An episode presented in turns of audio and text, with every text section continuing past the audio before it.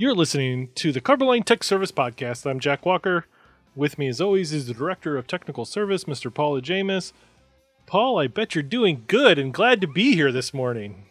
You know, I'd like to throw a curveball at you, but, you know, hey, it's Friday again. Everything's good. It's like Animal House. Rush Chairman, damn glad to meet you.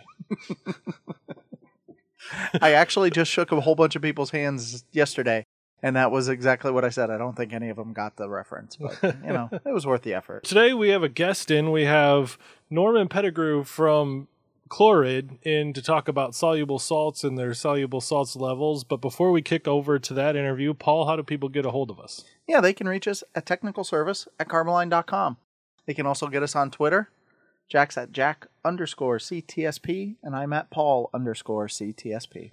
Okay, guys, the ice has been broken. We finally got an email with a topic to talk about on a future podcast. So we are working with our chemists in the lab because it's kind of an in depth topic. So we hope to get to it soon. But somebody did it, so it's okay for the rest of you. Now that the ice was broke, That first boy walked across the high school dance floor and asked a girl to dance, and now everybody's doing it. Anyway, here's our interview with Norman. Today, we're lucky enough to be joined by Norman Pettigrew, the regional sales manager for Chlorid, a division of Borchers. That's right. He came into St. Louis today with one of his counterparts, Joe Harris, who's also with Borchers, who works more with the raw material side of things. Joe's kind of sitting in with us as he's learning the ropes of more of what we do here. Norman's going to be talking with us about soluble salts and chloride tests and CSN test kits and what kind of levels we should be looking at when you're doing salt testing. So, welcome to the show, Norman. Thank you. Thank you, gentlemen. And on behalf of Joe and myself, I'm really honored to be here and appreciate the opportunity to talk with you. All right, we're glad to have you here. One of the things that we talk about when we're talking about, especially tank linings, but it also is true for structural steel, um, especially in bridges, DOTs, repair work of existing stuff, or when they start to do a rehab project. One of the things that frequently gets overlooked, but usually comes back to be brought up when there's a failure, is we end up seeing these blisters or we have hold delamination, which is frequently caused by osmotic pressure that's developed by soluble salts. Salts that are left on the surface, you can't always see them. They're sometimes called invisible contaminants, and they're left there just from the environment. If you're in the area of chemical facilities, it's frequent to have sulfates and nitrates. If you're in a northern area, north of the Mason Dixon line, you have chlorides because everybody puts salt on the roads. Mm-hmm. And since the removal of these is important and at Carboline we frequently recommend chloride for the removal of soluble salts, we thought who better to have in here to talk about the process and what we need to do than Norman. One other thing that we, we didn't talk about here is frequently, if, if you're familiar with the NACE certification in our industry, a number is associated with your NACE certification.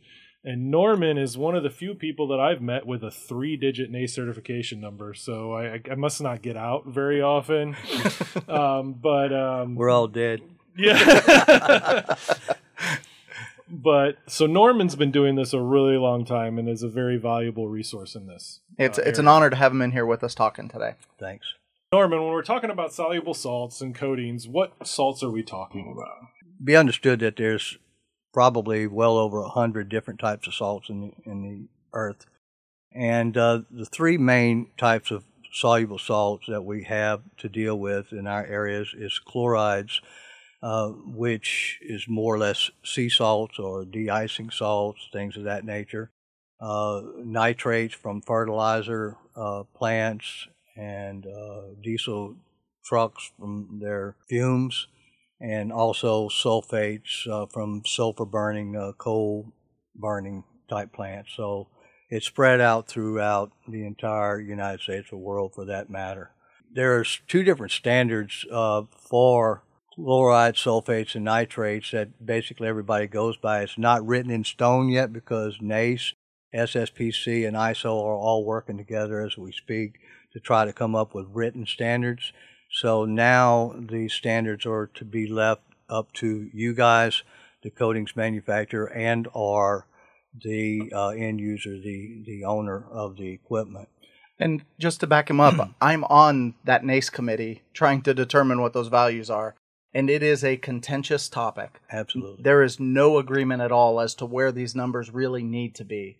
You know, owners are advocating a, a nice low number. Paint manufacturers want a low number, but a fabricator and the painters want a higher number because it makes their job a little bit easier. Easier. And and it's just really a contentious, and it changes based on your environment. You know, how dry is your environment? Is this going to be in an area with a lot of humidity? All of those play factors in it, and it, it's really a, a difficult thing to land on. It, this debate's been going on for decades. Right. And there's there's a lot of uh, valuable information on the web that you can go to, sort of like uh, uh, the National um, uh, Deposition Program that you can get online and see maps of the United States on an annual basis, showing the amount of chloride salts and sulfates and uh, nitrates throughout the United States area and, and how bad they are on a, on a yearly basis. For example, uh, the entire eastern seaboard and the Gulf of Mexico is inundated on an annual basis with chloride salts because of the, the oceans. But uh, it even gets worse when you have tropical storms, rainstorms, hurricanes, and all that coming in. When it comes in, just like last year, it went into Houston, it's really kicking up the numbers to an extremely high ratio. And generally, it will take uh, in kilograms per hectare, uh, which is uh, uh, 2.2 pounds for every basically basically two and a half acres of surface area. It generally blows in from 15 to 50 pounds of salt for each two and a half acres of land area on an annual Wow. basis. That's huge. I had no idea that much came in. I mean, I kind of noticed that everything down there looks salty, but now now I know why. Yeah. Absolutely. So- and go ahead.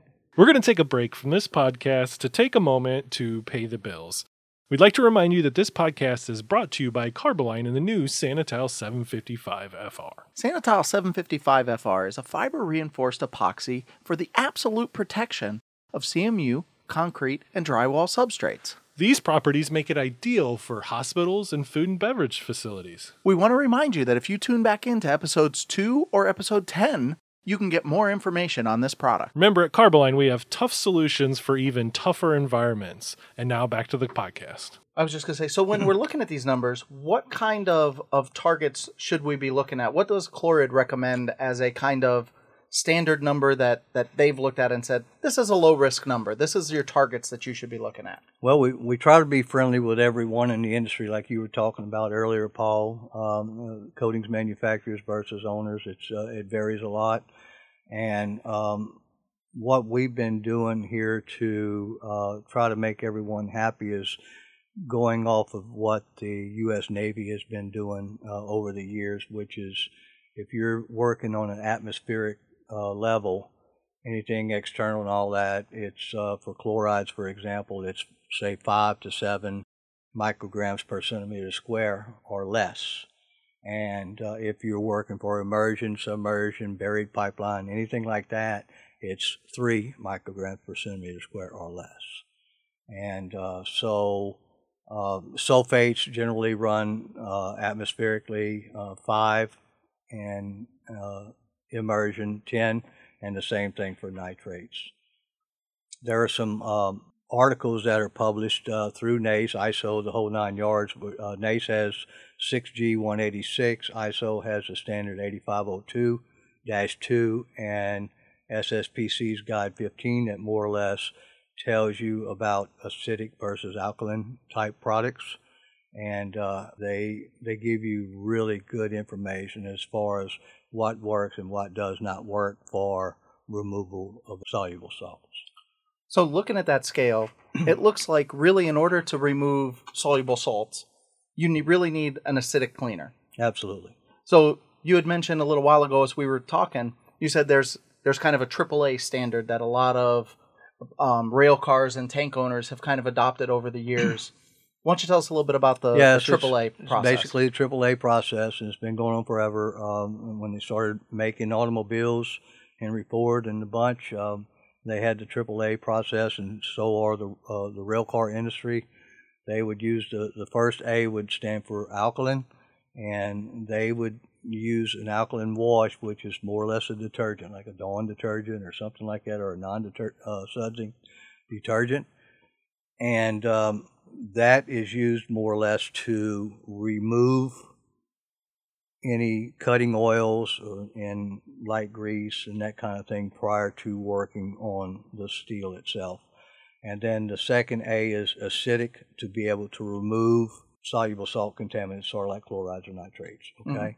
And then the third one is an alkaline process again to stop the corrosion process from taking place for an extended period of time so you can get the correct primer on your substrate. So, and really, what we're looking at, you'll hear a lot of times when you call into tech service, we'll talk to you that uh, alkaline detergents are really what you need to use for any hydrocarbon.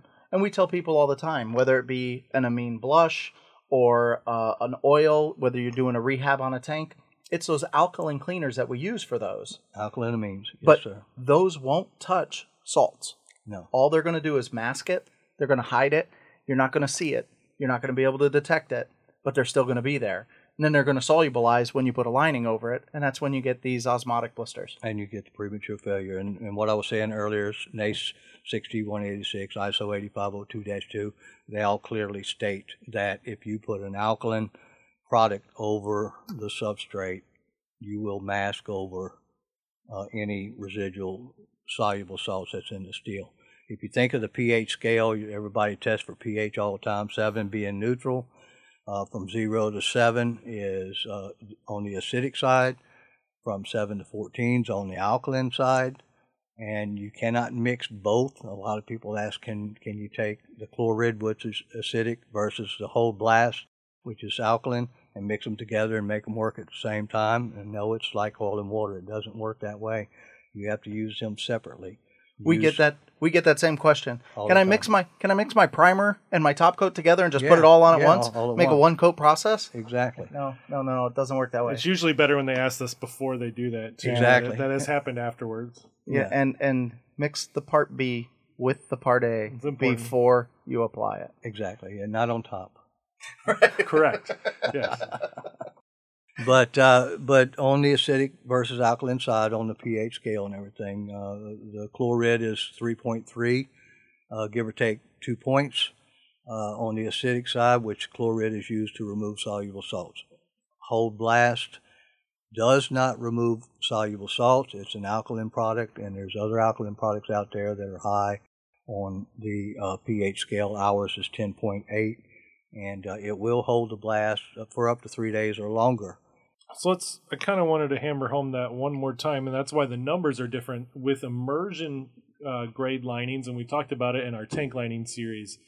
The soluble salts upper limits are significantly lower because the osmotic blistering will happen so much faster since it's constantly in an immersion situation.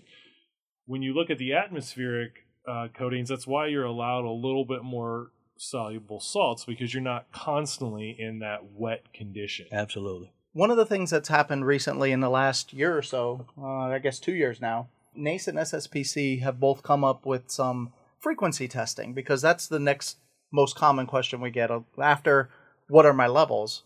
How often do I need to test this? And the NACE uh, standard is SPO 716. And that came up with how to how frequently to do your soluble salts testing for atmospheric exposed steel. And at the same time, SSPC was putting together Guide 24. And Guide 24 talks about soluble salts frequency testing for immersion services. And that's really the big difference between those two is they kind of give you a guide. You don't have to follow that. That's a way to come up with a safe representation of what's in your service area. Absolutely. I need to say nothing else more or less about that. Uh, you, you hit the nail on the head, and uh, it's just that uh, these both of these guides are new to the industry, and there's been some uh, discussions how accurate it is or, or how important it is to get it to the way those things are written down. But it's in its infancy stages. At least it's something to go by. And uh, it's, it, I'm sure it would be negotiable between the coatings manufacturer and the owner to decide what would be best for them to, to go with. And I'm sure those standards are going to improve as as time goes by. Absolutely. They're a great place to start from. Right. Well, Norman and Joe, thank you very much for stopping by. Joe, like, yo, hi, so the people know that you were here. Hi, I'm actually here. yeah, all right. Um, we scraped the surface on soluble salts. There's a lot more information out there. You can go to chlorid.com if you want some more information about chlorid. Thanks, guys, for coming in to see us. Thank you, gentlemen, very much. It's great to see the new merger of the two companies, all the new services that you guys have to offer, and all of the things that weren't lost in the combination. It's great to have you still all around. Yeah, thank, Thank- you very much. Thanks Appreciate again. it. Thanks again for listening. We'll see you next Monday. We now have gotten in a little bit more heat, Paul. We sure have. We've we've now moved past E just not happy with us, and they've called HR on us. So we'll leave you guys with uh Little memo that we got here from HR. And we'll see you next Monday. Jack, this is Ashley from HR. I need you to call me back as soon as possible. Bill from EH&S has filed a complaint again on both you and Paul Ajamis for publishing confidential voicemails on the podcast. We need to develop a quick resolution to this issue.